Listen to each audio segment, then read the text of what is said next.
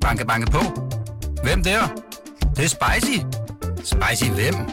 Spicy Chicken McNuggets, der er tilbage på menuen hos McDonald's. Badum, bom, tji.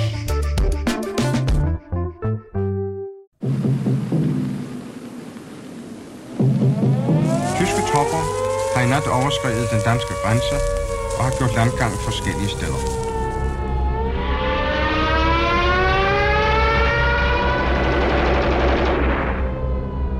December 7th, 1941, a date which will live in infamy. We shall fight on the beaches. We shall fight on the landing grounds. We shall fight in the field. Wir werden Ziel um Ziel zäh beharrlich erreichen.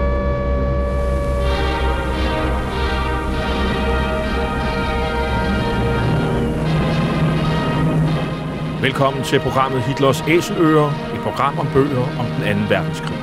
Mit navn er Jan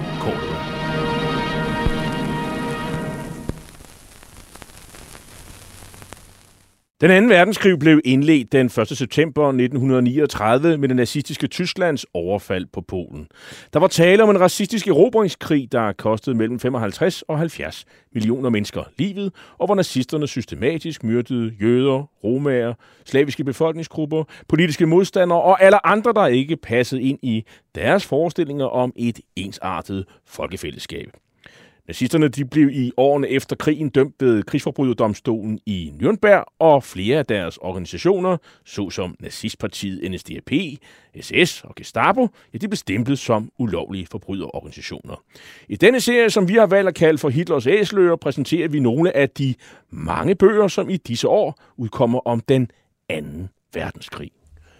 Helt fra begyndelsen af krigen tog britterne tyske krigsfanger og de blev med tiden alle inkvarteret i fangelejre flere steder i Storbritannien. At one of the camps somewhere in Britain, ex-German sailors saved from sunken U-boats and ex-German airmen whose planes were brought down are learning to start life afresh in more peaceful jobs. They're not forced to wear any prison uniform, but to avoid escape they have patches of contrasting material sewn into their trousers and onto the backs of their jackets. And in place of the iron discipline and barked orders, they find an easy comradeship even with their guards. And if you could read deep down into his heart, maybe you'd find him saying, well, it isn't so bad to get away from it after all. All work and no play makes even Fritz a dull boy. So it's the German U-boat service versus the German Air Force at Fußball. Ja, som I kan høre, så bliver det sagt, at uh, all work and no play makes even Fritz a dull boy. Altså, hvis ikke der er lidt uh, adspredelse, så bliver det også kedeligt for tyskerne, så der arrangeres en fodboldkamp mellem fanger fra øh, Luftwaffe og krigsmarines ubådssektion. Men britterne og sidenhen amerikanerne, de foretog sig også andre ting over for fangerne. For i 2001, der dukkede en, øh, en lang række glemte, men øh, meget interessante dokumenter op.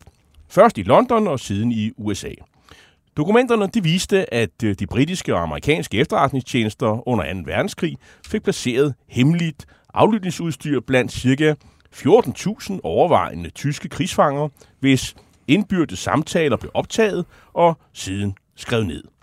Hensigten var at afsløre tyskernes militære planer og hemmeligheder, men samtalerne kunne også rumme andre afsløringer, viste det sig.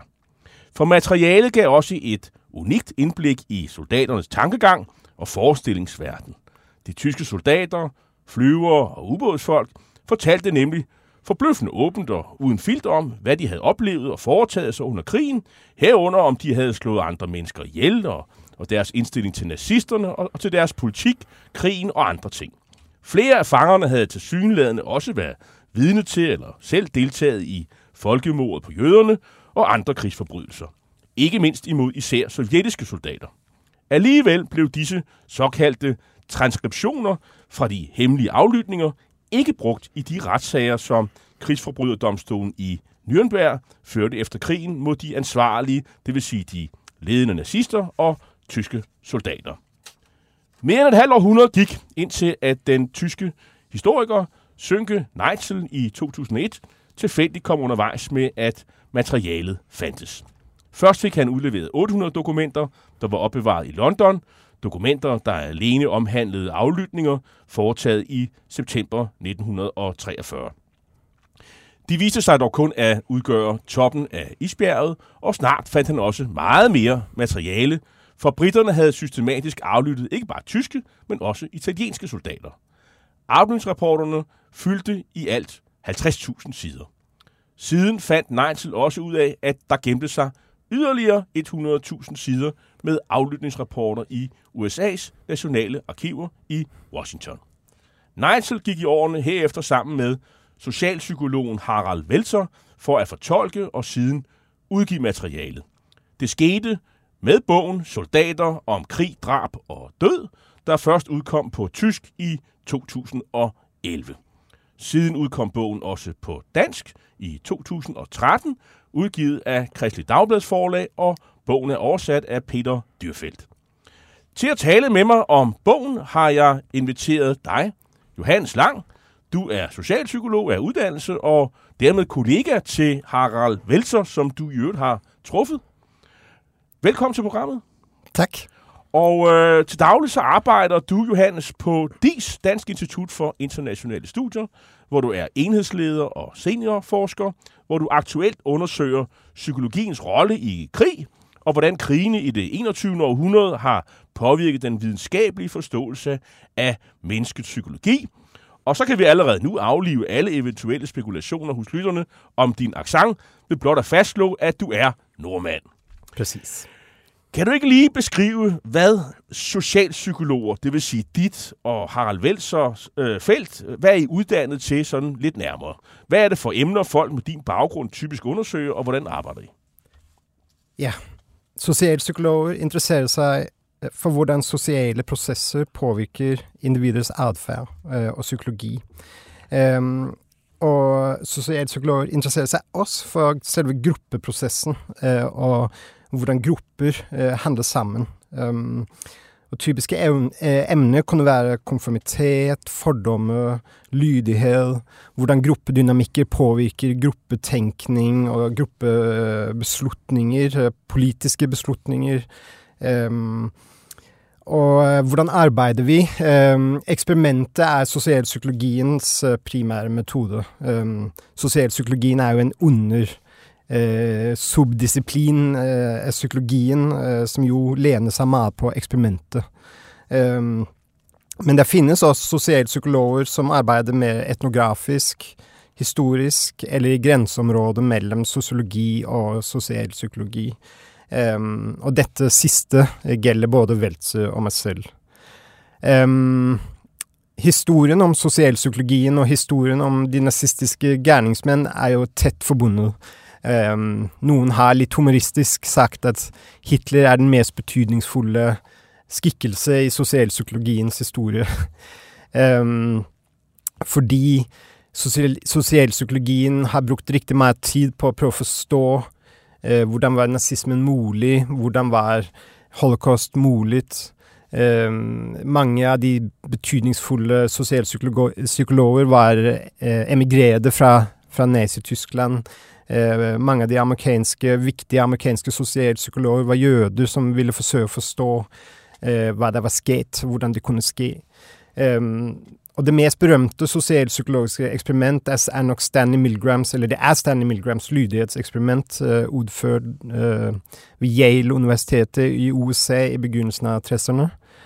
Um, dette eksperiment demonstrerte hvordan normale mennesker, normale amerikanere, var villige til å påføre andre mennesker smerte. Mm. Eh, altså det de trodde var potensielt eh, dødelige, eh, meget smertefulle elektriske. Eh, kun fordi en legitim autoritet, i dette tilfellet en eh, professor ved Yale-universitetet, eller en vitenskapelig autoritet, eh, ba dem om å gjøre det. Og dette eksperiment ble utført samtidig som rettssaken mot Adolf Eichmann foregikk i Jerusalem. Eh, Eichmann, som jo hadde vært ansvarlig for eh, å organisere deportasjonene til konsentrasjons- og dødsleirene i, eh, i øst. Um, I rettssaken forsvarte Eichmann seg jo med at han kunne ha avlytt ordre. Han var ikke full av initiativ, han var ikke en, en stor ideolog. Han var på en måte en tankeløs uh, eh, brikke i dette, i dette store maskineri. Eh, og man fortolkede Milgrams lydighetseksperiment i lyset av Eichmann-serien, og Eichmann i lyset av lydighetseksperimentene. Og på denne måte så ble sosialpsykologiens sånn, samfunnsmessige eh, betydning på en måte etablert som eh, eh, Altså man, sosialpsykologien kunne si noe viktig om gærningsmennene øh, og, om, og om mennesket som sådan. Men, men man kan jo godt... Det lyder lidt som om, at, øh, at det her eksperiment jo på, på sin vis, øh, men går jo lidt- ned ad stien her, at sådan fratager øh, de her mennesker lidt ansvar, fordi at der er de her mekanismer. Ja. Ved at sige, at hvis, der, hvis autoriteten er tilstrækkelig øh, stærk, Mm. jamen så aflyder vi alle sammen. Ja. Øh, hvad der bliver sagt. Mm. Øh, men det her, jeg, jeg tænker også, at der måske er nogle andre ting. at Man er måske vokset op i et samfund, der er mere autoritært, end det du og jeg er vokset op i, en anden Ja. tid i hvert fald. Mm. Altså, der må være nogle flere mekanismer end, end det. Er der? Absolutt. Og for det første skal man si at i, Sta i Stanley Milgrams eksperiment så var der 55 prosent det gikk hele veien. Mm. Ehm, og det, det det viste seg, var at det var svært å bryte ut hvis man først hadde sagt ja.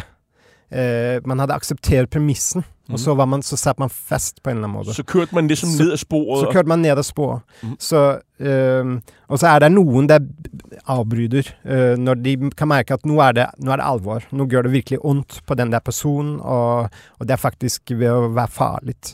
Eh, så er det noen der, der avbryter. Ehm, det der er interessant, er jo at hvis man ikke kan høre offeret, ikke kan oppleve offerets smerte, altså hvis man fjerner den der lyd fra fra, fra offeret. Øh, man kan ikke se dem, man kan ikke høre dem. Så var det 95 procent som gikk hele veien. Altså det, man kunne sige, bare for at, at, sætte det i perspektiv, Mm. altså skrivebordsmorderne i, i Berlin Ja, øh, kunne godt med pennestrøg sende ja. folk øh, på togvogne til, til Auschwitz eller mm. Treblinka. De blev ikke selv konfronteret med offerne, Nej. øh, og så kunne de jo bare sige, jeg har bare aflyttet ordre og så videre. Det, det, det, det, det er det, man prøver på at beskrive her. precis. Og i motsatt øh, øh, felt, kan du si, hvis man, hvis man ser at man skulle tvinge offerets hånd ned på den der mm, øh, metallpledet som gestød, så var det 30 prosent. Så sank øh, lydigheten fra 65 til 30% ca. 30 prosent. Så du kan se eh, nærhet til offeret, nærhet til konsekvensene, eh, det. Eh, I forhold til ditt spørsmål om, eh, om ansvar, ehm, og individuelt ansvar, så kan man si at dette var noe Milgram selv kjempet med. For han ville ikke oppgive ideen om at individet har et ansvar. Men hans fortelling handlet jo om at individet fralegger seg ansvaret. Han talte om en agentic state, at man gikk inn i en sånn lydighetstilstand hvor man, eh, hvor man aksepterte premisset, man ak- aksepterte autoriteten, og så gjorde man bare som man fikk beskjed om å gjøre. Um, Men 30 procent, det er jo, det er jo tredje i rundtal, Ja. som simpelthen øh, accepterer det, som, som også altså, ved, man der er en smerte forbundet med det her, og Ja. ja. alligevel gør det. Ja. Det er jo mange mennesker. Det er mange mennesker, og det var et det var og, et, og, og rigeligt til at, at ud, udøve holocaust. holocaust. Absolutt. Skal jeg tenke på holocaust, var jo Man hadde kun bruk for en lille del av det tyske, den tyske befolkning. Eh, re, altså relativt sett. Eh, og dette var jo eh, mennesker der hadde gått igjennom en indoktrinering, eh, og de var i en institusjonell ramme som var ma, ma eh, kraftfull, kan man si. Eh, her i eksperimentet taler vi jo om alminnelige amerikanere. Det er bare å komme inn fra grenen, eh, inn i en ny situasjon. Eh, og det du kan si at eh, Milgram Så hvis man hadde lavet det her eksperiment med noen tyskere, der var øh, født omkring 1910, Ja. øh, så havde der, der er der en vis sandsynlighed for, at procenten vil- ville være steget. Ja, og det man kan si er også at eksperimentet viser hvor hurtig et menneske kan omstille seg eh, til en ny situasjon, og, og forholde seg til den, og gjøre det som situasjonen krever.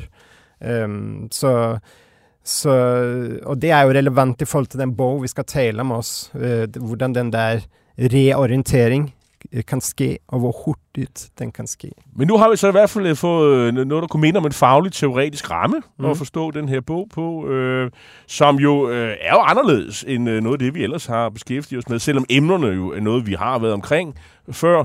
Øhm, hvad, hvad synes du øh, om, øh, om bogen, Johannes Lang?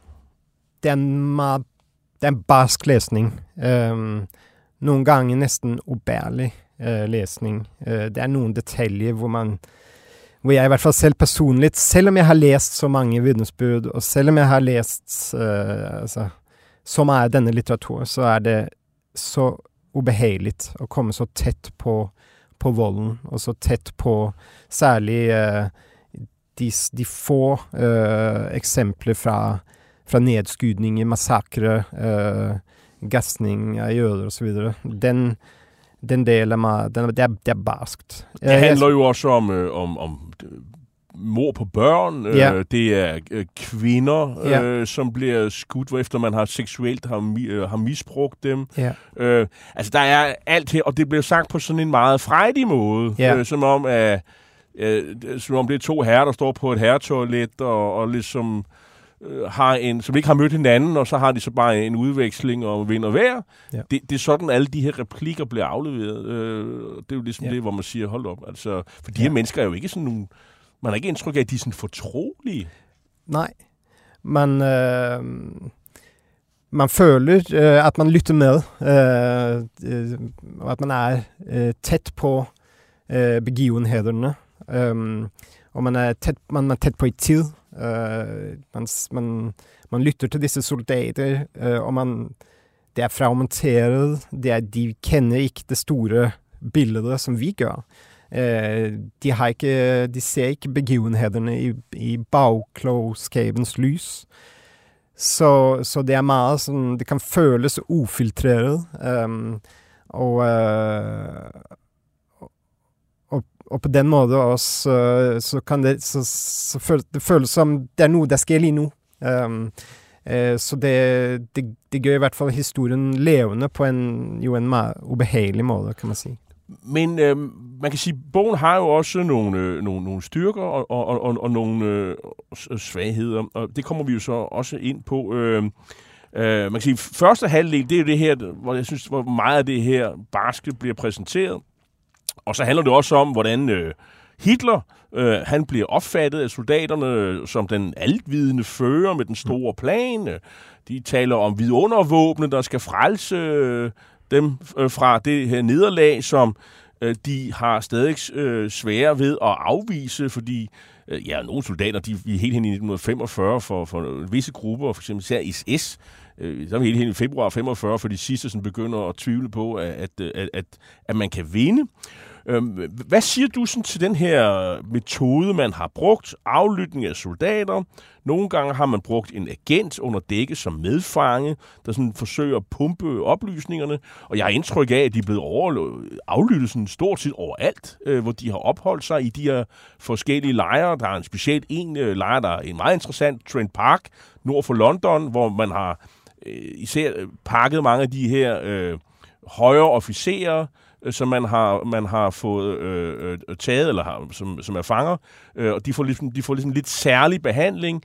Det var man særlig meget øh, glad for at, at få aflyttet, fordi der er måske nogle militære hemmelige osv. Øhm, men hvad siger du til metoden? Ja, forfatterne siger det jo også selv. Eh, disse aflytninger blev jo selvfølgelig ikke gennemført for, til glede for historikerne, fremtidens historikere, eh, eller sosialpsykologer. De, de ble jo ikke gjennomført for å forstå soldatenes tanker og følelser og handlinger, eh, men nettopp for å avsløre krigshemmeligheter. Um, ehm, så det setter noen klare begrensninger i forhold til historikerens og sosialpsykologens eh, undersøgelse, kan du si. Og vi kan også komme inn på hvem er det vi hører tale, um, og hvad kan de egentlig sige noget om. Så materialet er spændende, eh, øh, men det, det er også begrænset. Det er også begrænset. Nu skal vi lige høre Sønke Neisel, øh, som er den her tyske historiker. Han er professor ved øh, Universitetet i, i Potsdam. Øh, han fortæller om, hvordan øh, aflytningerne de, de fandt sted. Det gør han til tv-stationen TVO Today. Og vi kommer ind, hvor han får spørgsmålet om tyskerne vidste, at de blev aflyttet. I think I, I can prove in the book that they were not knowing this. Um, I mean, obviously, there were 14,000 German prisoners bucked, so we can't prove that every single German soldier didn't expect that. But I mean, we have clear evidence from their personal diaries um, that they sometimes um, reported also in letters at home that they were not uh, expecting that. Also, because the British were very cunning in organizing that, and so sometimes they interrogated them they put them back into a prisoner cell. And then the Germans said, you know, the interrogation officer asked me these silly questions, and I, I lied. And then he's telling his fellow soldier in the cell what was true. So again, um, they didn't expect it. Especially, I mean, you, you must imagine that they, even days after they were captured, they were bugged, and their will to share their experience and sometimes the circumstances of their capture were dramatic. They were shot down on planes, they were sunk in their submarines. Uh, and if you put two sailors, two pilots together, they were obviously immediately starting sharing their war experience. Ja, som vi kan høre her, så bliver de faktisk øh, øh aflyttet fra, fra begyndelsen af, og øh, og, og, de, og de også sådan, øh, laver sådan vidigheder med, at Nå, men nu har vi lige været inde og, og, og, og blevet afhørt, og der fortalte vi, øh, der gav vi dem historie for de varme lande, og så fortæller jeg nu, hvordan det i virkeligheden var, så kan de så høre, hvad, hvad, hvad der var. Så han øh, er Sønke Neisel her, som jo øh, man næsten ikke... Øh, Øh, kan tro er, er tysk, og han, for han taler meget, meget smukt det engelske, øh, synes jeg nok. Øhm, altså, han er meget, han beundrer lidt britterne for, at de faktisk har været utrolig smarte. Han brugte ordet cunning, øh, altså snedigt. Øh, så det betyder, at øh, og, og at, at de havde faktisk styr på, de vidste godt, hvad det var, og de, og, og de, og de fik faktisk øh, temmelig meget ud af det. Men synes du, øh, fordi det er jo øh, ret tydeligt, at du har jo sådan set studeret det her emne i, i, i, i en del år. Bidrager bogen egentlig med ny viden, synes du? Både ja og nej. Øhm, materialet er fascinerende, øh, og analysen er interessant. Øhm, og den kommer rigtig godt rundt om øh, spørsmålet, øh, og øh, den, den sammenfatter også litteraturen. Altså, bogen har mer sånn øh, Til dels øh, Analysedelen er sånn rett essayistisk. Den trekker på riktig mange eh, på mange litteratur, og, og vever sammen et felt, eh, kan du si. Så man får sånn man, man, får godt, man får eh, godt innblikk i diskusjonene det har kørt innenfor feltet.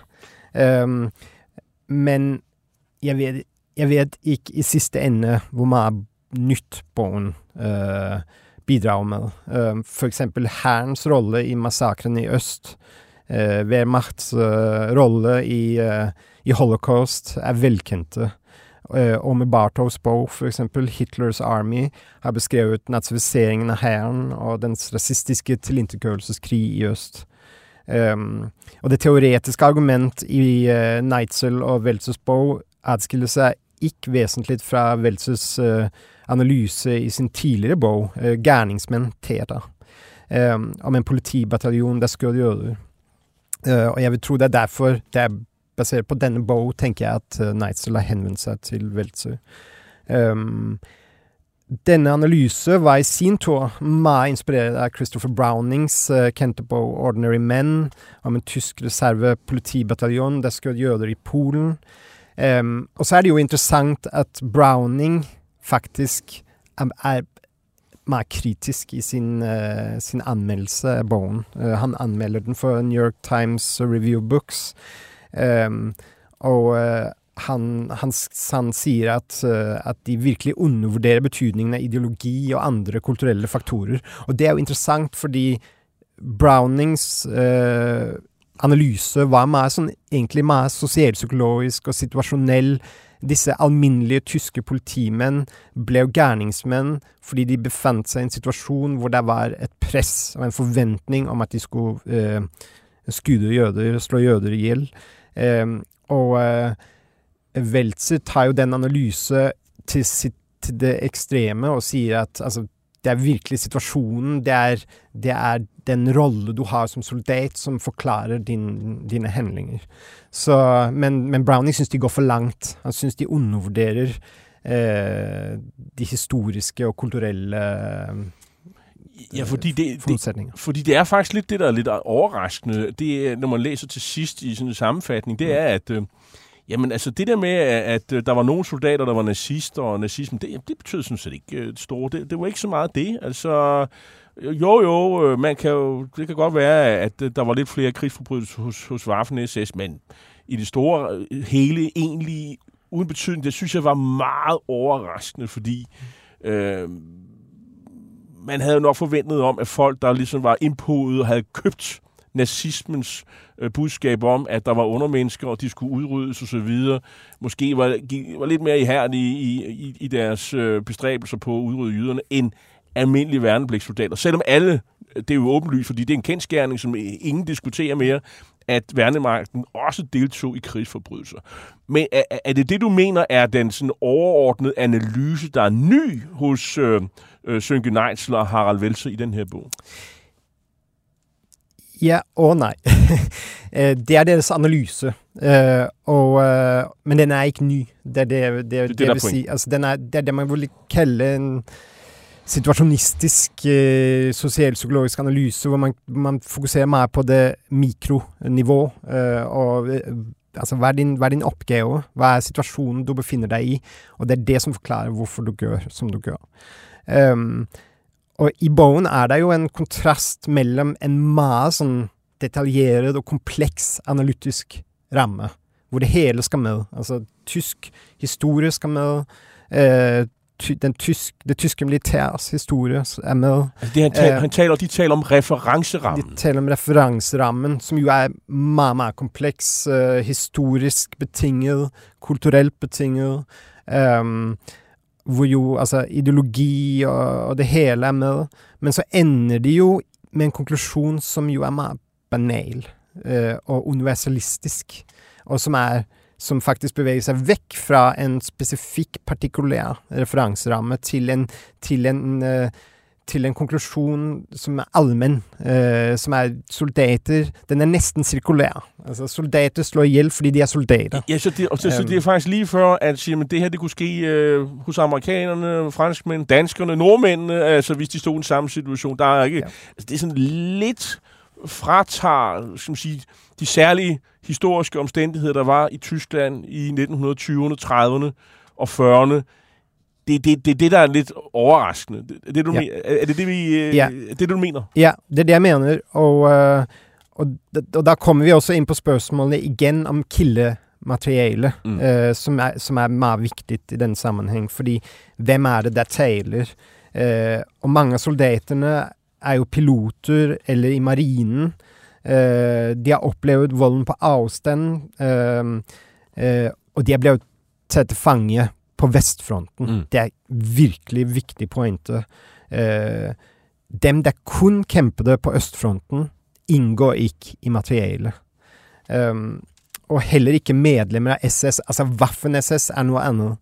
Når jeg, når, hvis vi taler om SS som ho med hovedansvar for jødeutrydelsene, eh, Einsatzgruppen osv., dette inngår stort sett ikke i materialet. Og dermed bliver det skævt. Dermed blir det meget skævt, fordi det er jo den ideologiske kerne som, som er drivkraften bag eh, volden. Den, den rase eh, vold eh, Men Johannes Lang, der, det er jo ikke... Øh, altså, øh, selvom at... Øh, øh, faktisk er det jo øh, relativt få af udsagn, der handler om, øh, om jødeudryddelse. Jeg tror, det er 0,2 procent, eller sådan. Det vil sige Ja. 2 promille Ja. af de her øh, 14 øh, 14.000 eller 150.000 Ja. sider er det jo så, der Ja. handler om det. Så det er Ja. sådan et, statistisk måske ikke øh, så stort, og de er måske alle sammen taget med her, det hvad ved jeg, det, er- men i hvert fald rigtig mange af dem, og nok også, ja. nok også dem, der er sådan de, de, de mest øh, øh, horrible, vil jeg, vil jeg tro. Ja. Det ville jeg fald gjort, hvis jeg skulle øh, lave sådan en bog. Så soldaterne eh, var jo formet av en tysk militærtradisjon med forakt for enhver svaghet og tilbakeholdenhet i voldsbroen. Eh, og det, det kommer mer igjennom. Eh, det skinner igjennom i, uh, i be beretningene. De var formet av en nazistisk ideologi, men de var også eh, formet av en sånn pan-europeisk eh, både fascistisk og, og konservativ antikommunisme. Som, som titt setter lighetstegn mellom jøder og kommunister. Og den, den del, den, det er den der referanserammen eh, de har.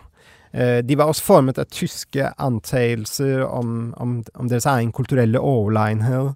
Eh, og, og en antagelse om at Tyskland hadde rett til et imperium. Man talte jo om at Tyskland var kommet sent til, til, til bordet, kan man si. De hadde ikke fått noen gode kolonier. Nå var det Tysklands tur. Um, og de, de argumenterte for at de hadde Eh, rätt till ett, eh, ett livsrum, et ikke sant? ett lebensraum i, i Øst-Europa. Så det, det som var nytt i dette For det var jo ikke, det var jo ikke nytt. Det var jo del av Dette var del av logikken bak koloniale imperier. Eh, det som var nytt, var at den rasisme, den vold, uh, ble vendt innad mot Europa selv. Det var, det var Hannah Arendts eh, store point, en av Hannah Arendts store pointer i uh, 'Origins of Totalitarianism'. At dette var rasisme, antisemittisme og imperialisme vendt innad uh, mot Europa. Og derfor, dermed så sjokkerende. Som øh, jeg lige fik nævnt, øh, eller så var det dig, der fik nævnt det, så er det jo dem her, de her fanger, man, øh, man aflytter. Øh, I begyndelsen af krigen, der er det jo i helt overvejende grad nedskudte piloter. Man har jo slaget om England, og der, nogle af dem, dem får man jo taget til fange. Og så er der, eller personel for bombemaskiner, for man bomber jo London. Og, øh, og dertil så kommer der øh, marinesoldater, som man har fisket op, øh, ubådsbesætninger. Der er jo slaget om Atlanten, det finder jo sted der i begyndelsen øh, af, af krigen. Så det er den slags krigsfanger, man har. Og, og det er faktisk øh, relativt sent, at man øh, begynder at tage fanger i, i Nordafrika, og, og sidenhen øh, øh feltog i Italien. Øh, og det, det vil sige, at man har Øh, det er først der, man sådan, sådan har materiale nok til også at finde ud af, hvad, hvad er egentlig holdningen til alle de her forskellige ting, man undersøger her. Øh, hvad er egentlig holdningen i hæren? Og øh, blandt fangerne er der også folk, der som, som, som, som har været på Østfronten, og, og heldigvis for det vil jeg sige, fordi ellers så øh, havde det været helt skævt. Men, øh, men, men har indtryk af, at der er en skævhed, som vi har været inde på. Eller så har de i hvert fald hørt om det, fordi man taler også på kryds og tværs. Og, øh, og, og, og, og de, måske har de som sagt også deltaget i de her modbydelige drab, der finder sted på til civile. Men bare for at slå fast, det er vurderinger fra Luftwaffe, altså luftvåben, og krigsmarine, der dominerer i, i begyndelsen. Det er det. Uh, det er vold sett fra himmelen og havet uh, på afstand. Uh, eh, og de personlige beretninger om deltagelse i holocaust dem er det få av, og som regel handler disse om enkeltstående episoder. Altså ikke deltagelse over tid i systematisk folkedrab. Um, dermed kommer også fokus på de mer konventionelle krigshandlinger. Og det kan vi også uh, tale om at, at uh, Bowen blir jo i stor grad en, en fortelling om krig som sådan, og soldater som sådan. Og dermed kan man også leve de der sammenligninger med amerikanere i Vietnam eller Irak, eller uh, uh, som, som blir i sidste ende problematisk. Øh, og det kan vi tale mere om. Altså det er jo for, for Rålsen, den spiller i hvert fald en eller anden øh, rolle. Øh, stor eller lille, det bliver der faktisk også diskuteret her. Øh, der er i hvert fald en hypotese om, at soldater bliver brutale, når de i et bestemt tidsrum bliver udsat for voldsom brutalitet. Men der behøver ikke gå ret mange dage, øh, og øh, der er jo et, øh, et eksempel øh, med piloten Leutnant Pol, og øh, som han er deltager i øh, det polske øh, feltog, øh, og det vil sige, øh, øh, han, han blev som taget til fange øh, faktisk relativt tidligt, og øh, og han har så en, en, en samtale med en, øh, en, der hedder Meyer, øh, som også er rekognoseringsflyver. Pol han siger, den anden dag i Polenkrigen skulle jeg kaste bomber mod en banegård i posen. 8 af de 16 bomber faldt ned over byen, midt ind mellem husene. Det gav mig ikke ligefrem nogen glæde. Den tredje dag var jeg ligeglad, men den fjerde dag havde jeg faktisk lyst til det. Det var vores særlige fornøjelse inden morgenmaden, når vi med maskingevær drev nogle soldater ud på markerne og plaffede dem ned. Så siger Meyer, men altid soldater? Pol. Også andre folk. Vi angreb kolonnerne ned på vejene. Jeg var med i sektionen. Den første maskine skød ned mod vejen, de to næste mod grøfterne. Der var nemlig altid grøfter i det område. Flyet svejer, de andre følger efter, så er sving til venstre, gang i maskingeværerne og så videre. Vi kunne se heste blive slynget omkring. Maja, fy for fan. Altså, det med hestene. Ej. Pol, ja, det var synd for hestene. Menneskene, det havde jeg ikke ondt af. Men hestene, det bliver ved med at have ondt af.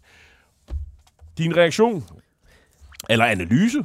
Ja, du taler om tilvænning. Øhm, og at det ikke behøver gå mange dage øh, fra, man, fra man slår ihjel første gang, til man faktisk nyder det, eller synes i hvert fall ikke det er slemt. Um, og, øh, og det er riktigt, nej, det behøver ikke gå mange dage. Faktisk behøver det ikke gå mange timer.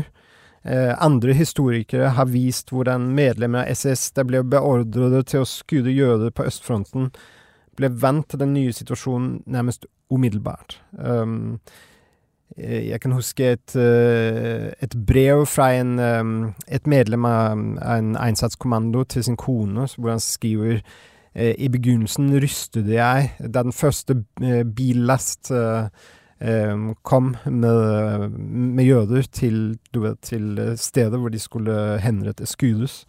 Ehm, så sier han jeg rystet på hånden da jeg skulle skyde dem.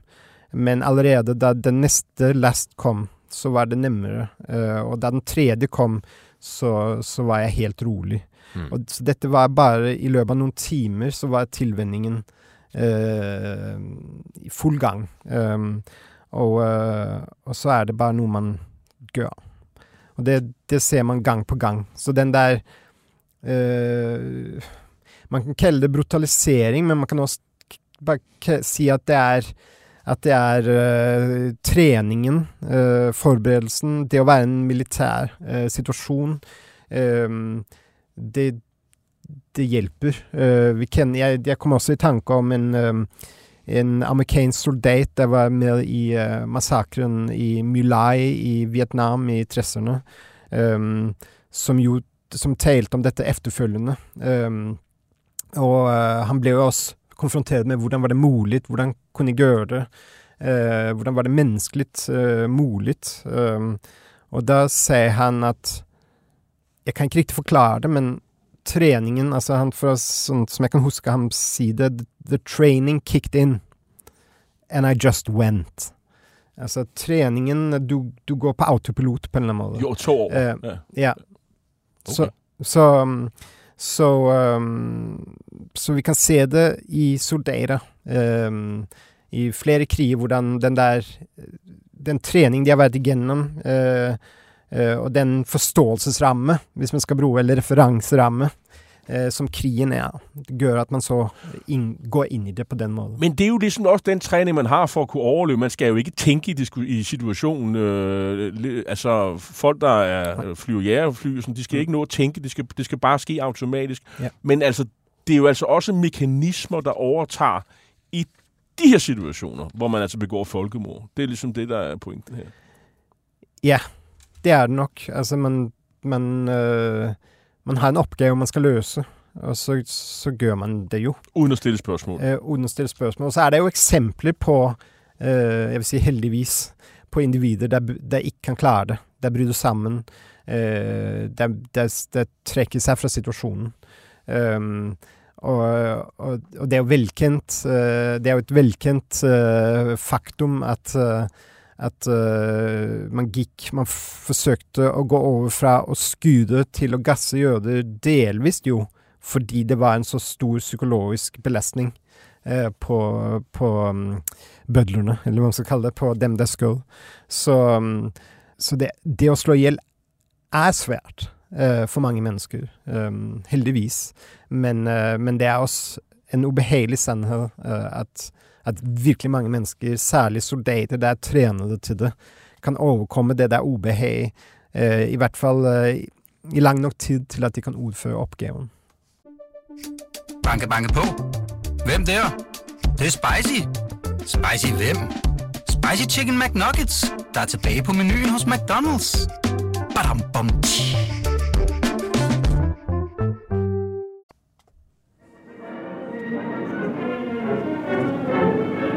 Wave after wave of destructive aircraft leaves the field. They are assigned to swarm ahead of the land armies and destroy complete fortifications, batteries, marching troops, railway junctions, and important highway links. Vi hører her nogle øh, tyske stukas tage afsted under det såkaldte øh, Polens feltog i september 1939, og det er så fjendtlige mål, man har kigget på, men det polske militær ikke så ikke de eneste, øh, som øh, de tyske fly bomber og skyder på, som vi jo netop hørte med, med Leutnant Pol, som jo er decideret morlysten og, og skyder på polske civile, og i øvrigt ikke er ked af, at han øh, eller han er ked af, at han ikke øh, myrdede øh, flere. Og, og det er jo så øh, bare i begyndelsen, altså af krigen i september 1939. Det er jo ikke en, en mand, der har været på sådan en morkommando øh, i, i flere måneder eller flere år. Han har sådan set lige øh, begyndt. Der er et begreb her i bogen, som øh, de også introducerer for sådan nogen som mig, som jeg ikke har læst øh, socialpsykologi, nemlig autotelisk vold. Og det er et begreb, som jeg har forstået som vold for voldens egen skyld. Kan du prøve at uddybe det? Ja, øh, den autoteliske vold står jo i kontrast til den instrumentelle vold. Uh, hvor volden er et middel til et mål. Um, til at nå et mål. Til at ja. nå et mål. Ja. Um, og samfunnsvitenskaperne har jo beskæftiget sig primært med, den, med vold som middel. Middel til at nå et mål. Så vold for Ikke... voldens egen skyld, det er sådan, øh, skal man sige, morlyst? Er det noget, man får øh, glæde ved, eller hvad? hvordan skal man forstå det? Ja, man kan sige, det er der, hvor man oplever volden som noget fascinerende, som noget attraktivt. Uh, ja, enda som noe smukt. Som noe estetisk uh, smukt. Uh, vi kan jo gjenfinne denne beskrivelse i kristlitteraturen uh, fra forskjellige kriger. Um, denne beskrivelse av destruksjonen som noe smukt. Eksempel de britiske første verdenskrigs poeter der skriver om du vet, hvordan himmelen lyses opp uh, på horisonten når artilleriet bombarderer fienden, eller eh, eller piloter som beskriver destruksjonen eh, fra himmelen. Det, det, mange av disse beskrivelser har til felles, er jo at det er en avstand til volden. Man ser volden på avstand eh, som, noe, som noe visuelt smukt. Mm -hmm. uh, og, det, og, som noe, og, som rå kraft. Altså den kraft der ligger i destruksjonen, den makt der ligger i destruksjonen, kan oppleves som noe fascinerende og, og, og smukt. Og, og, du kan si på mikronivå um, Blant gærningsmennene så har vi også mange eksempler på at, at, at de opplever en sånn utrolig sterk maktfølelse. Uh, de er jo plutselig De befinner seg jo plutselig i en situasjon hvor de har makt over liv og død. Og det, uh, det kan noen mennesker oppleve som meget attraktivt. Altså å få den makt over andre mennesker. Men der var øh, en ting, du sagde her. Det, det er sådan lidt på afstand. Altså, hvis man smider en bombe, og så eksploderer det, og så kan man sådan æstetisk få øh, noget, en nydelse ud af det. Altså, og, og det er jo netop øh, Løjtnant Pole her. Han sidder oppe i sin flyvemaskine. Han, han sidder jo ikke dernede og ser, hvad der efterfølgende sker. Øh, folk ligger øh, fuldstændig massakreret. En øh, en ubådsbesætning, der affyrer øh, torpedoer og ser, hvad ved jeg, et transportskib med med, med olie, som eksploderer ude på Atlanterhavet osv. Det, det er lige på afstand af det. Altså, i, i, i, i, til forskel for, at en står med en spade og knaller oven i hovedet på, et, hvad ved jeg, et jødisk barn, i, øh, i, mens man er i gang med at massakrere et eller andet sted på Østfronten. Ja, præcis. Det er på afstand. Og, og i, i bogen så er der jo de fleste af disse soldater har oplevet volden på afstand. Mm. Øhm, og selvfølgelig er det de, de der episoder uh, og eksempler hvor volden er meget uh, personlig, uh, og, og, er på det, på det Altså, som du sier, man slår et, et individ i. Det, det, er det som er det hårdeste å lese, og det er jo en bare sånn grunnleggende psykologisk faktum at, at, at, det å oppleve volden og lidelsen tett på, det, det rammer oss mens på avstand kan vi, kan vi klare det. Og det er jo den moderne kris. Du kan si uh, uh, Det er jo del av moderne krig at uh, riktig mye den virkelig destruktive vold foregår på avstand. Um. Ehm. Men, men, men, men stadigvæk så har du også de der nærkampe på øh, hvor man er meget tæt på, øh, for eksempel i Første Verdenskrig, skyttegravene, øh, øh, for, for eksempel øh, Intet Nyt fra Vestfronten, jeg så den her, den her seneste indspilning, øh, som tyskerne lavede her for et år, øh, et år eller to siden, som er øh, voldsom. Netop fordi du kommer så tæt på håndholdt kamera, og de står og knaller øh, øh feldspader ind i hovedet på hinanden. Der er det svært at få øje på voldens æstetik. Øh, og det er jo ligesom det, der også er, er, er pointen med den film. Altså, der, der bliver det virkelig, virkelig grusomt. Ja. Det er det. Når man kommer tæt på volden, så, så forsvinder jo heroismen, og man, voldsromantikken er svær å opprettholde. Det er, det, men det er også det som er svært ved å, å forstå ved nazismen, jo. At den oppstår jo i skyttergravene. Eh, og, og dette er soldater de har opplevd det du nevner. Eh, den der ekstreme vold i, eh, på slagmarken under første verdenskrig. Møtet mellom det altså industrielle eh, den industrielle krigsmaskinen og, og, og mennesket, ikke sant, individet. Um, og, eh, og masseslakten. Um, og allikevel tar de hjem og føler at de vil, de, de vil ikke eh, uh, oppgi kampen. De, er, de, har ikke fått nok uh, av krigen. Uh, og de dyrker på en måte krigen. Um, de nekter å demobilisere seg, og, og de kjemper. Det er jo altså nazismen oppstår jo, fødes jo i denne gadekamp og denne, denne krigstilstand. Um, så, så dermed kan du si at det er en forrådelse og en brutalisering i selve uh, nazismens fødsel. Og, og det kommer til at præge uh, Tyskland i, i 20'erne og uh, med den her politiske vold og Weimar-republiken, uh, altså hvor vold i dagligdagen på gaderne var almindelig, og det er også noget, man forklarer Pols handlinger med. Mm. Uh, men så er der også øh, det, som man også spiller ind med som, som til forklaring, altså den her adgang til et højteknologisk våben, som jægerflyet øh, jo er. Det er jo noget helt andet end at være... Altså det er et helt andet kick, man får øh, over at sidde oppe i jægerfly. Mm. Og det er jo ikke ret mange mennesker på det her tidspunkt, der har fået ondt. Og den glæde, der er, og, og man, man må jo nærmest føle sig selv som vor herre, at man kan sidde og plaffe ned på civilbefolkningen. Mm og ligesom hersker over liv og død. Det, er, det, er det det, vi skal prøve at forstå? Ja, um, og det er nok det vi måske ikke har sværest ved at forstå. Det er det måske vi har nemmest for at forstå, for det er, den, det er nemlig den der afstand uh, til offrene. Man, ser volden, man oplever volden på afstand. Så det, så det som psykologer har, eller sosialpsykologer har brukt mest krutt på å forstå, er jo den si, Man kan ikke si personlige vold, men den vold der foregår mellom mennesker, kan man si. Og, og soldaterne, de taler så indbyrdes ikke om død og det at dræbe. Det er jo lidt interessant. Det er sådan, det er emner, de ikke rigtig vil forholde sig til. Heller ikke deres egen død. Det er sådan helt fraværende. Altså, og forfatterne, de sammenligner det med, at øh, jamen, det er ligesom med murene.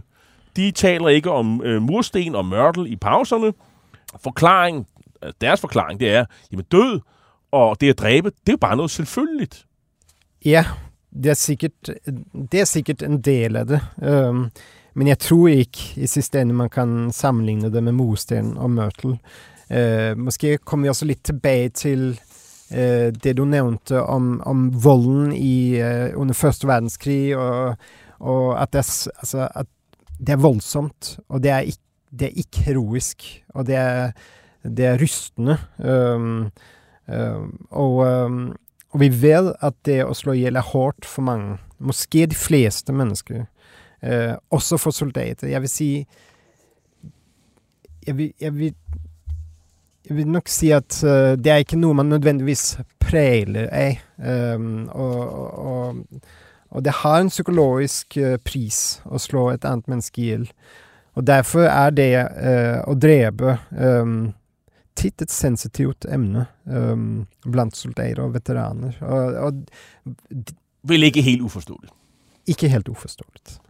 Øhm, I stedet for, så taler de om øh, resultaterne af deres handlinger, mest konkret, når ubådsfolk øh, de fortæller om, hvor stor tonnage af fjendens øh, skibe man fik sænket, eller hvor mange fly man har fået skudt ned. Øh, der er et element af overdrivelse, har man indtryk af, øh, og nogle af dem, de gør det bevidst, måske for også at få nogle medaljer, øh, fordi det er sådan, øh, man har også indtryk af, det er i hvert fald det forfatternes pointe her påstand, det er, at det her med krigs, øh, med, med jernkors og af første og anden grad, og senere hen bliver det jo så øh, ritterkreuz, altså ritterkreuz-trækker, det er meget vigtigt, at man får sådan noget, øh, og, og man kan få det i øvrigt med, med brillanter og eløv og alt muligt halløj øh, dertil. Øh, så så det, det er ligesom det, øh, der er i, i fokus. Ja, um, så man kan, du kan jo sige, at det at, at gøre volden til noget heroisk, mm. uh, er jo noget, man bruger rigtig meget krudt på. uh, det, det er uh, det er det krever at man virkelig eh, uh, italesetter et narrativ om voldens uh, uh, altså, viktigheten av volden og, og heroismen i, i krigen. Um, man kunne jo spekulere i om det blir ekstra viktig fordi man har et behov for å legitimere det og rettferdiggjøre det og italesette det som noe heroisk og noe, um, noe godt. Så, og det er jo noe av det eh, Weltzer og, og Nightsloss taler om. Det er jo det at vi må forstå at det er en bestemt moral eh, på spill. Uh, de sier at litteraturen har forsøkt å forstå de nazistiske gjerningsmenn ord fra at altså, hvordan, hvordan legger man de moralske eh, verdier fra seg? Hvordan legger man de moralske bindinger? Altså, det vil si eh, den der motstand mot å slå i hjel, eh, særlig den motstand mot å slå kvinner og børn i hjel, hvordan legger man den moral fra seg? Men de sier vi skal ikke tenke på det som en e-moral, eller som en, en, frisettelse fra moralen, men man skal tenke på det som at de trer inn i en ny moralsk virkelighet. En nazistisk moral. Det er en amerikansk historiker der teller om the nazi conscience. Så det å tenke Den nazistiske bevissthet. Den nazistiske samvittighet. Samvittighet. Ja. Så, um, uh, så, så alle disse ordmerkelser og narrativer om det heroiske. Uh, man kan si det heroiske folkedrap, det hero, den heroiske rasekrig. Um, er det ikke sådan ud fra mere en, en nødvendighed? En, en, en hero, altså, der, der er vel nogle, der er, jo, der er jo mange af dem her, det er jo sådan meget overraskende, som jo man ikke har indtryk af sådan øh, af nazister. Nu er det jo også det her med, at og, og tyske officerer er jo ikke medlem af nazistpartiet, men derfor kan de jo godt være nazister alligevel. Men der er nogen, der sådan, måske er kritiske over for nazisystemet, måske også øh, synes, der er elementer af jødeforfølgelse, de ikke så meget. Men de ligesom køber ind på, jamen vi bliver nødt til at gøre noget ved det. Ja. Altså de der jøder, de, vi bliver nødt til at gøre noget ved de der jøder der. Ja. Og, øh, og, og ja, og det går måske den her måde, man har valgt, det måske ikke er den bedste lige her nu. Ja. Men sådan lidt længere ned ad vejen, der kommer vi til se. Men altså lige nu, det er noget svineri. Altså, det, altså, det, det er jo det, der er meget forbløffende faktisk. At, øh, altså, det er jo ikke sådan... Øh, man har indtryk, at de alle sammen er nazister på den der Hollywood-nazisme-metoden, øh, eller, eller måden. Nej, rigtigt. Uh, det er helt klart noget, der uh, vi kan hæfte os ved, at dette er tænkende, reflekterende uh, mennesker, som, som diskuterer, som forholder seg til, til sin samtid, eh, og som har forskjellige syn på det. Um, og, og, som du sier, den der ideen om at det er nødvendig, uh, den, den fylder meget. Altså det, og det er vel en referenceramme, som de sådan stort set alle sammen deler? Ja. At jøderne er et problem, det skal løses. Hvordan det skal løses, det kan vi så diskutere, men det er et problem. Ja. Og så kan man si at de også uh, eh, har satt seg fast i den der Vi talte i forbindelse med Milgram, så talte vi om at, om at uh, eh, når prosessen først er gått i gang, så sitter man jo fast i den. Eh, uh, og vi, ser, vi hører jo igjen og igjen i, um, i beretningene i, om, om den der hevn som de ser for seg skal komme. Så den der frykt for hevnen. Hvis vi ikke slår dem i hjel, hvis vi ikke vinner denne krig, så vil det komme en fryktelig hevn. Samtalerne, de har sådan en karakter af, af konversationer, øh, som øh, middagsselskaber har man lidt indtryk af. Alle har den, øh, som sagt den samme referenceramme. Der er sådan et element af underholdning, hvor man ikke forventer at blive sagt imod af tilhørende. Og så er historierne ofte øh, overdrevet. Og, øh, og så er der alle de her eventy- eventyrlige historier om piloterne, om jagt på andre fly og bombemål. Så jagtelementet, sådan, øh, øh, det, er sådan, det, er, altså, det er jo for mange... Øh, og også måske nogle af de her officerer, og sådan at gå på jagt, og det er sådan en, en, en, en, sådan en meget mandig ting i, i, i virkeligheden. Og det kan man jo ligesom folde ud, øh, dels som ubådskaptajn, øh, og som, øh, øh, og, som øh, hvad hedder det, øh, en pilot i Messerschmitt, eller en Focke Wulf 190. Øhm, og, øh, og det er der sådan et, et, par, et par eksempler øh, på her. Øh, for eksempel, øh, så har vi en, en samtale her. Øh, det er Fischer, som beskriver, jeg fik for nylig skudt en Boston ned. Det er en øh, amerikansk flyvemaskine, tror jeg nok. Jeg fik først ram på den bageste maskingeværskytte. Han havde tre MG, altså maskingevær. Hold kæft, den er første klasses. Når den bliver fyret af, ser man ildstrålen stå ud fra måningen. Jeg havde en 190'er, altså en flymaskine. De havde to øh, maskingevær mere. Så var der bare om at trykke på maskingeværknappen, du. Den drejede om på siden. Færdig slut. Ikke flere skud. Det sprøgte lige op i luften. Så gav jeg lige den højre motor en, øh, en salve. Den begyndte at brænde. Og så rettede jeg kanonen mod den venstre motor. Sandsynligvis lykkedes det mig også at få ram på piloten. Jeg trykkede nemlig hele tiden på knappen. Og så gik den pludselig nedad i lys lue. Der var 25 Spitfires efter mig. De forfulgte mig, indtil det lykkedes mig at nå frem til Arras. Altså, det er i Frankrig. Coxton, hvor, øh, hvor landede du? Fischer, hvor jeg var startet fra. De måtte jo vende om igen. De kunne ikke flyve så langt på grund af det med benzin. Så skulle jeg igen til St. Omer. Øh, en Bristol Blenheim, det er den anden flymaskine, fik jeg ekspederet på samme måde. Først ramte jeg den i siden i halepartiet. Den bagerste maskingeværskytte blev ved med at skyde forbi til venstre og højre. Så drejede jeg til højre og begyndte at skyde. Han svarede igen som en sindssyg. Havn igen ud til venstre, og da jeg igen krængede til venstre, trykkede jeg på knappen, og så røg hans kuppel, du, for jeg havde trykket på kanonknappen. Hele ka- kuplen var væk, og han lå derinde død. Jeg rettede så skytset mod halepartiet, så røg halen af, vingerne vippede, og så knækkede skroget af. Og det her bare for, øh, jeg læste jeg det sådan lidt øh, festligt op her, fordi det er sådan, de formentlig har talt. Øhm, så man skal ikke lægge mine egne holdninger ind her, men det er sådan, sådan tror jeg, at de har talt. Ja. Øhm, det er min fortolkning i hvert fald, og du er Ja. enig? Ja. Øhm, og, og altså det her med, at man opfatter det her lidt som en, øh, sådan et, et, et skydespil fra os, der er vokset op i 80'erne og Mm. 90'erne. Altså, det er sådan et computerspil, Ja. hvor at øh, offrene, altså modstanderne, det er sådan lidt attributter. Det er sådan nogle, altså, det, det er sådan aldrig individer, man sådan har speciel sympati med, eller offre en tanke i virkeligheden. Øhm, og, øh, og, så der er sådan det her øh, konkurrence, sportsaspekt, øh, teknikfascination. Altså, hvor mange nedskutter har man her, hvor mange, øh, øh, og det er det, der er det vigtige. Altså, at man rammer øh, og, og får nogle træffer ind, og så videre. Precis. Um, øhm, denne del av krigen er nok den der nemmest Altså er sådan, Den øh, harmonerer med, med den forventning man har om krig fra filmer, fra, fra som du siger, fra computerspil. Um, så Og det er, også, det er også den del av krigen der, der, der er, mere konventionel, mer kan man sige. Eh, det er den del av, av som, som, som ligner på alle mulige andre kriger. Um, og det var også noe av det vi var inne på før, Uh, at, at uh, fokus blant piloter og marine uh, er jo mye mer sånn konvensjonelt, og kan ligne på en hvilken som helst krig. Og dermed kunne man også sammenligne med Vietnam, Irak osv. Um, ehm, men allikevel, du spurte før, hva hefter du deg ved? Um, og vi talte om hvordan den der idé om at jødene er noen Det er et problem, de skal vekk.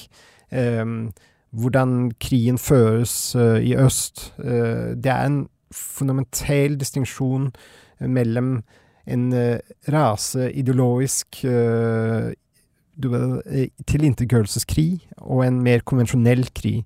Og um, uh, du kan si hvis man, har en, hvis man har en konvensjonell krig, så vil det forekomme krigsforbrytelser, men de vil være i, i motstrid med reglene. De vil være, de vil være sånn relativt øh, uh, Det vil være litt tilfeldig. Det, det er ikke noe man ønsker. Um, mens i en rase, en rasistisk, uh, ideologisk tilintetgjørelseskrig, så vil uh, krigsforbrytelsene være systematiske og over tid.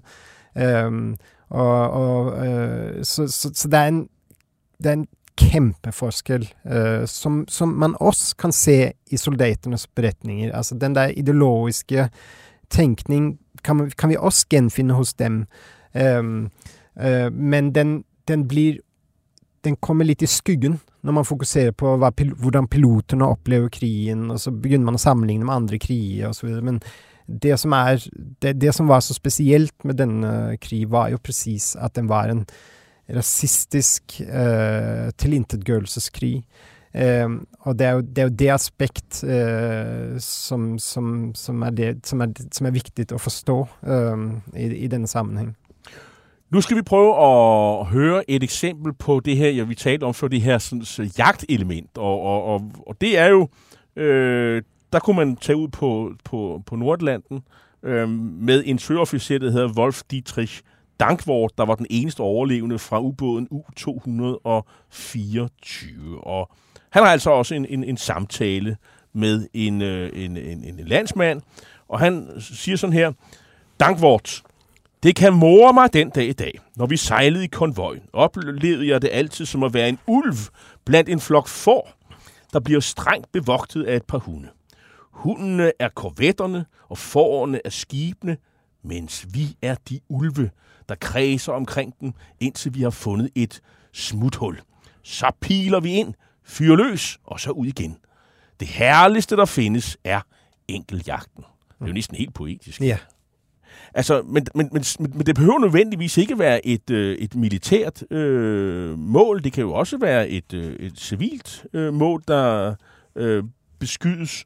Og, øh, og, og der er alle de her sådan, sportslige øh, aspekter øh, ved for eksempel nedskydninger. Og nu kommer vi til nogle af de der ting, der måske er, også er for lytterne måske øh, bliver endnu mere voldsomme. Øh, og altså, det vil jeg godt lige advare imod, hvis man er lidt for følsom her, fordi øh, så skal man måske springe det her over. Men øh, det handler om øh, noget, der hedder øh, øh en, øh, en børnetransport.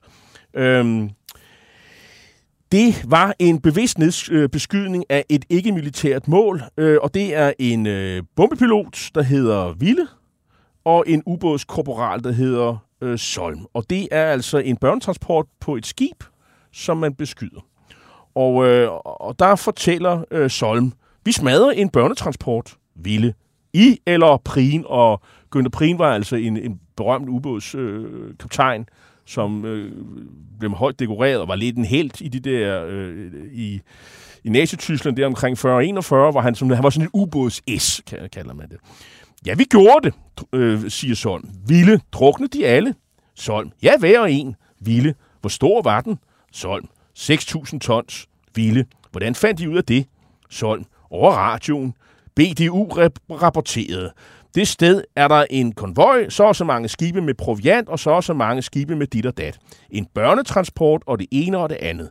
Børnetransporten er så og så stor, hvorpå vi angriber den. Så kommer spørgsmålet. Har I angrebet konvojen? Vi svarede ja. Ville. Hvorfra vidste du, at dette skib på 50 havde børn ombord? Sådan. Fordi vi har en stor bog. I den her bog står der noget om samtlige skibe fra de engelske og kanadiske søfartslinjer. Vi ser efter der. Ville. Men har der ikke navne på skibene? Solm. Jo, vi har. Ville. Står der virkelig navnene på skibene? Solm. Det hele er der med navn. Solm. Børnetransport. Det var en stor fornøjelse for os. Det, der er vanvittigt her, det er jo, det er ikke så meget børnene, der er i, i fokus. Det er alle mulige andre detaljer, mm. som du og jeg, tror jeg, Johannes Lang vil synes, det er ret uvigtigt. Mm. Ja, men det er måske også det som er mest uh, behagelig for dem at fokusere på. Så du tror, det er bevidst? Du tror ikke, det tænker det, skænker det en tanke? Eller er det ubevidst? Det er dig, der er socialpsykolog.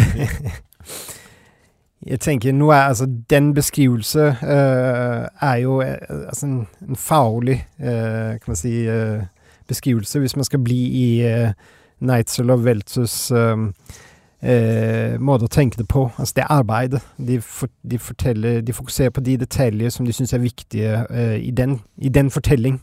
Um, og, uh, og, som vi har vært inne på før, altså det er, det er krig. Eh, der går menneskeliv tapt hele tiden.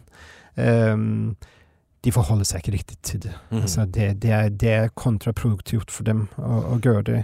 Um, og, eh, um, og du kan si der hvor det blir rikt Men dette, med, dette med jakt, eh, dette jaktmotiv som du har nevnt før, eh, det er jo ikke bare noe vi, vi, vi møter i, um, i, hos piloter eller, eller marinen. Eh, det er også noe vi, vi, um, vi, vi får høre om i, um, i øst. Uh, eh, Eh, Christopher Brownings Bow Ordinary Men har jeg, har jeg allerede nævnt. Eh, og han skriver jo nemlig om disse alminnelige tyske eh, politimænd som, som er ute og får i oppdrag å, s- å skudde jøder i Polen.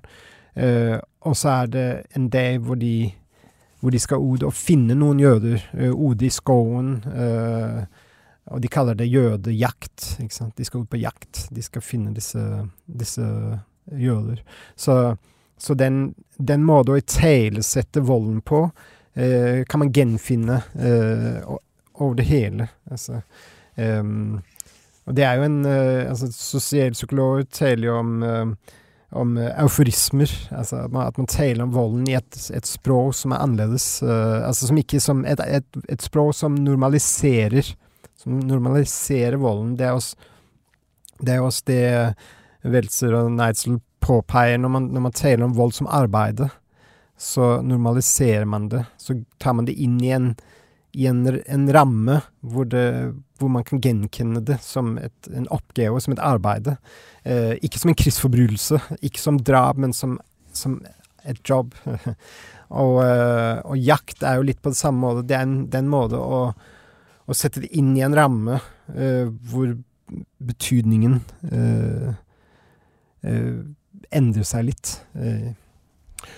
Tyskerne de mener jo selv, at de er kulturbærere og kan være forundret over, at andre ser på jø- jødeudryddelserne som forbrydelser. De kritiserer ikke øh, jødeudryddelserne, men snarere de omstændigheder, som de fandt i. Det var det, jeg, jeg, jeg, jeg også har sagt tidligere. Og øh, der er også en, et eksempel på det. Øh, det er øh, en Hølscher og, og von Bastian, der taler sammen. Hølser han siger, mand, det er da mærkeligt, at alle sådan er imod os.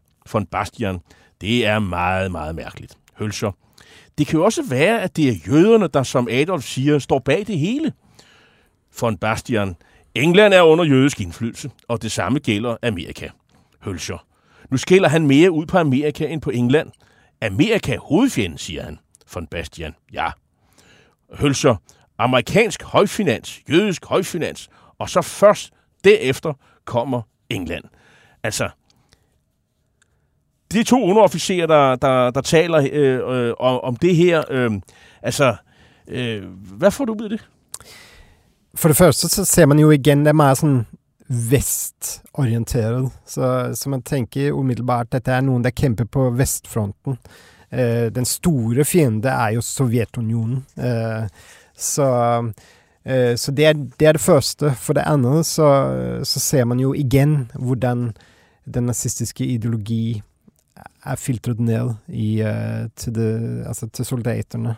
Eh, de tror på det. De tror at jødene står bak, eh, at det er en stor jødisk eh, konspirasjon som styrer verden. Eh, og jødene er den store fiende. Um, så, så igjen så ser vi hvordan den, eh, den nazistiske ideologi former deres eh, måde at å tenke på. Um, ja. Nu skal vi øh, prøve at, at, bevæge os øh, sådan lidt, lidt længere ind i det sådan mørke rum her, fordi øh, det handler sådan om, om, om øh, ja, morskab og eskapisme i at kunne deltage i henrettelser, øh, som om det var en jagt. Og det er sådan en, en man kan sige, beskrive det, de beskriver, de beskriver det som, altså forfatterne, som chancen for ustraffet umenneskelighed. Altså oplevelsen af uden straf at kunne dræbe, udøve total magt, foretage sig noget fuldstændig usædvanligt, uden at måtte frygte nogen sanktion.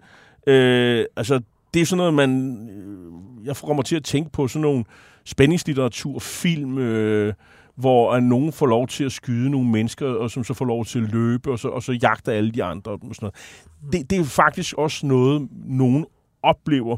Øh, for eksempel en sommer i 1941 i, øh, i Libau øh, i Letland. Øh, det er øh, øh nutidens Lipaja, må det være. Det er maskinmester Kamaja fra hurtigbåden S56. Øh, øh, han overvejer en, en, en morderisk øh, aktion. Så han siger, næsten alle mænd var interneret der. Det var store lejre. Og så mødte jeg en aften en, der spurgte mig, kunne du tænke dig at komme med hen og se? Der er nogen, der skal skydes i morgen. Hver dag kommer der sådan en lastbil. Han sagde, du kan sagtens komme med. Han var fra marineinfanteriet. Kommandør for henrettelsen der. En lastbil kom kørende og stansede lidt efter. Det var sådan en sandgruppe og en grav. Der var godt 20 meter lang. Jeg vidste ikke, hvad der skete, før jeg fik øje på gravene. De skulle ned i dem, og så blev de slået med geværkolberne af sted af sted med ansigterne i modsat retning. Sergeanten havde en maskinpistol, og der stod fem stykker, den ene efter den anden blev altså skudt. De tumlede for det mest omkring på den måde, med himmelvendte øjne. Der var også en kvinde blandt dem. Jeg så det selv. Det var i Libau. Og så øh, er der også andre, der siger, at øh, det er sådan en oberstløjtnant von øh, Müller Riensburg fra Luftwaffe, der fortæller, at øh, SS inviterede til jødeskydning. Mm. Hele troppen tog derhen med gevær og plaffede den ned. Alle fik lov at vælge den, de ville tage. Det var sådan en, et eller andet fra SS, men det kommer naturligvis til at hævne sig bittert. Men var det en slags klapjagt, siger du? Det er egentlig en von Bassus, der spørger ham. Ja, ja. Altså, mm.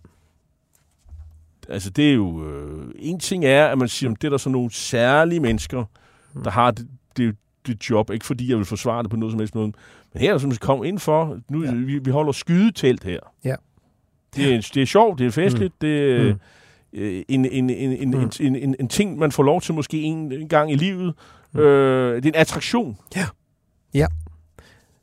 Dette er jo noe av det mest ubehagelige i hele historien, må man si. Altså, den der voyeurisme um, der oppstod rundt volden. Um, og det er jo mange, mange eksempler på at også sivilister, sivilbefolkningen uh, i områdene, tar ord uh, og, og kikker på. Um, vi kjenner det jo øvrigt tilbake fra den amerikanske borgerkrig også, hvordan sivilbefolkningen tok til slagmarken og satt og spiste piknik og kigget på, på, på kampene. Um, så volden som spektakel, det er jo noe vi uh, har sett opp igjennom historien. Og det står jo i kontrast til en sånn moderne fortelling om mennesket som, som et, i bunn og grunn et, eh, et godt vesen, der, der føler føler uh, Altså føler motstand mot å slå i hjel. Uh, eh, det sosiale vesen som, um, som har en empati,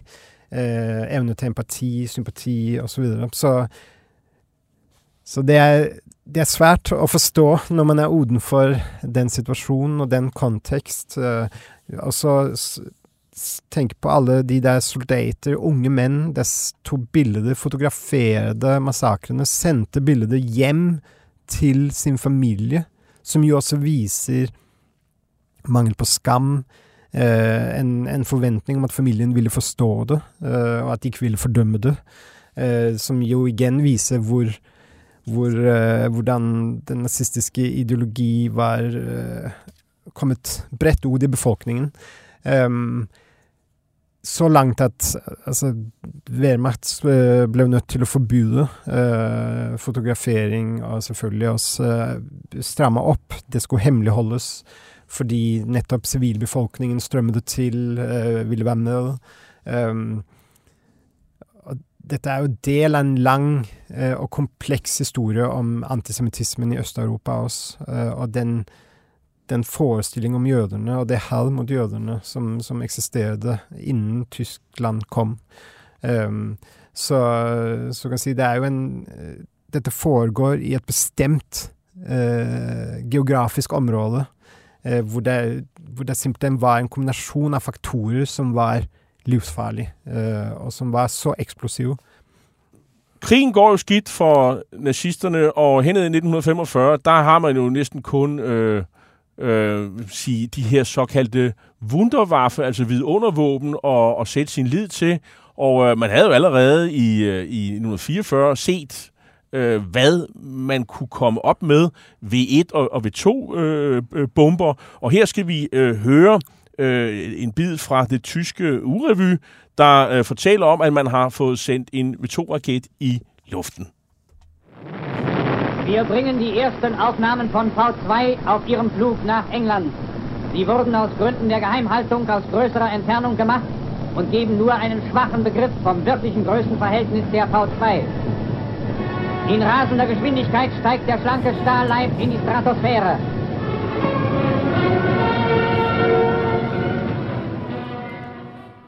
Ja, og V2 er på vej ind i stratosfære, som det hedder her. Øh, og øh, der er jo sådan generelt en teknikbegejstring, og længe er der jo sådan en tro på, at tyskerne øh, er, er, overlegne på næsten alle felter, bortset fra øh, marinen, der er lige godt klar over, at de er på hælen, at øh, den engelske flåde er meget større og sådan noget, men, men længe synes man, at flyvemaskinerne, tyske flyvemaskiner, de er bedre. Der sker sådan noget omkring 43, der bliver man overhalet, og så har man altså de her øh, våben, øh, som man, øh, Wunderwaffe, som man regner med, Hitler har i, i, i, øh, i baghånden, og der er også en, øh, en, en tro på ham.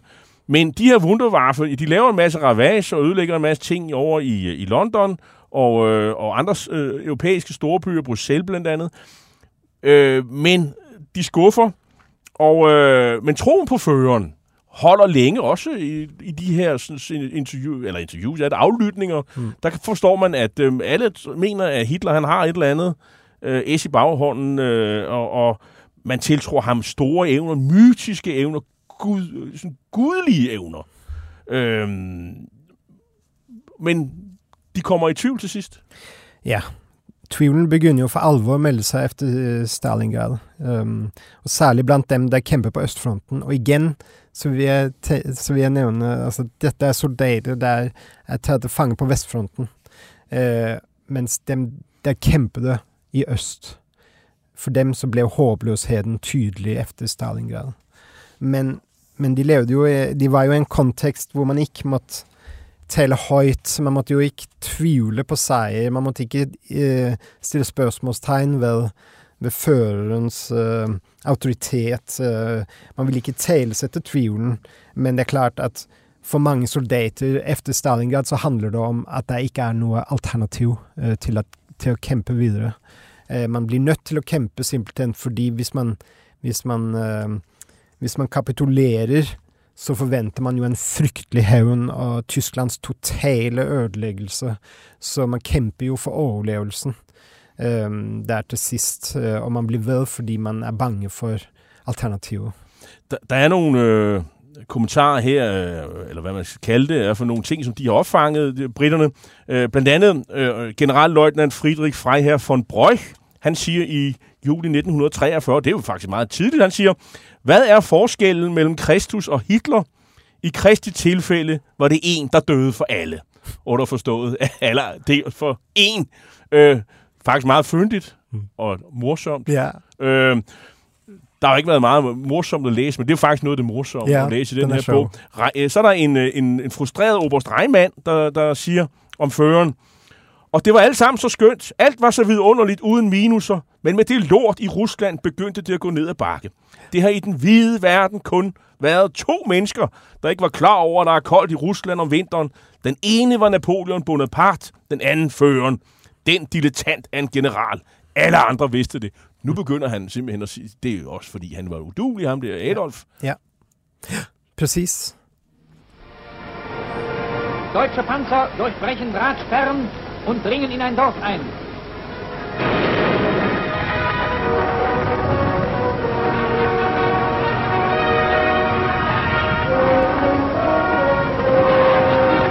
Fallschirmjäger haben sich an eine von Amerikanern besetzte Ortschaft herangearbeitet. Mit Unterstützung von Panzern wird im Nahkampf Haus um Haus genommen.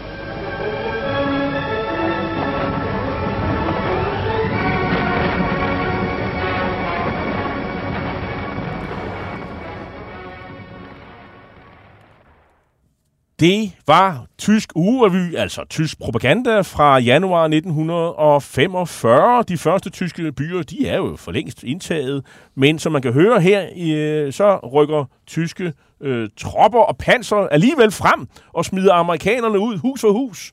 Der er en tro på det, og, øh, og der er jo også øh, et, et, et stort kapitel, der handler om militære værdier, altså soldater ære, kunne man sige. Det her med at kæmpe til sidste patron, og muligt dø, altså gå under. Hitler har jo selv nogle forestillinger om, at hvis ikke man kan vinde, så må hele folket bare gå under, og så videre, og så videre, og han begår selv selvmord, og så videre. Øhm, og, og, og det bliver sådan lidt fortolket, øh, fordi nogen giver sådan ret hurtigt op og siger, om vi ikke mere at skyde med, så, så overgiver vi os, og andre siger, at det er ikke nok. Øh, selvom man ikke har granater og andre ting, så har man stadig måske lidt håndvåben, og, og så må man dø øh, på, på, på den måde. Øh, og hvad, hvad, hvad siger du til det? Og er der jo et forskel på de forskellige enheder, hvordan man fortolker de her, den her kæmpe til sidste patron? Ja, du kan sige, der, der er flere svar på det. Øh, der opstår jo en, en, en form for dødskult til sidst, altså hvor man nærmest øh, fejrer døden og den totale ødeleggelse. Uh, og man vil, man vil ikke leve i, et, i, en, i en verden efter nazismen, uden nazismen. Et, et, et meget berømt eksempel er jo Goebbels, som slår hele sin familie ihjel. Sine der er jo en helt selvmordsbølge i, ja, i Tyskland efterfølgende. Præcis.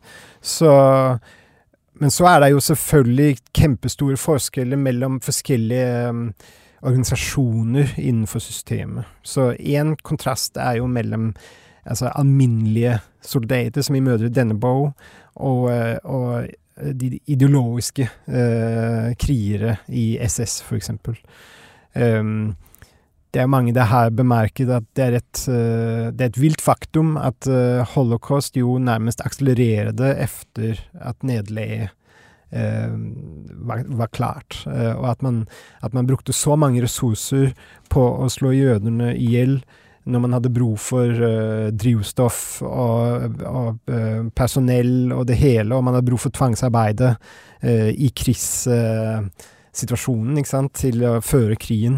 Så, men allikevel ble man ved og ved og ved uh, og, og, brukte enorme ressurser. Og her var det jo en maktkamp mellom SS og, og, og vernemakten og SS og industrien osv. Og, så og det viser bare hvordan det var en ideologisk kerne som, som, som bare ble ved, og som nærmest ble mer motivert efter uh, at nederlaget eh, begynte å tro. Fordi så tenkte man jo nå må vi i hvert fall få avsluttet denne, denne, dette prosjekt.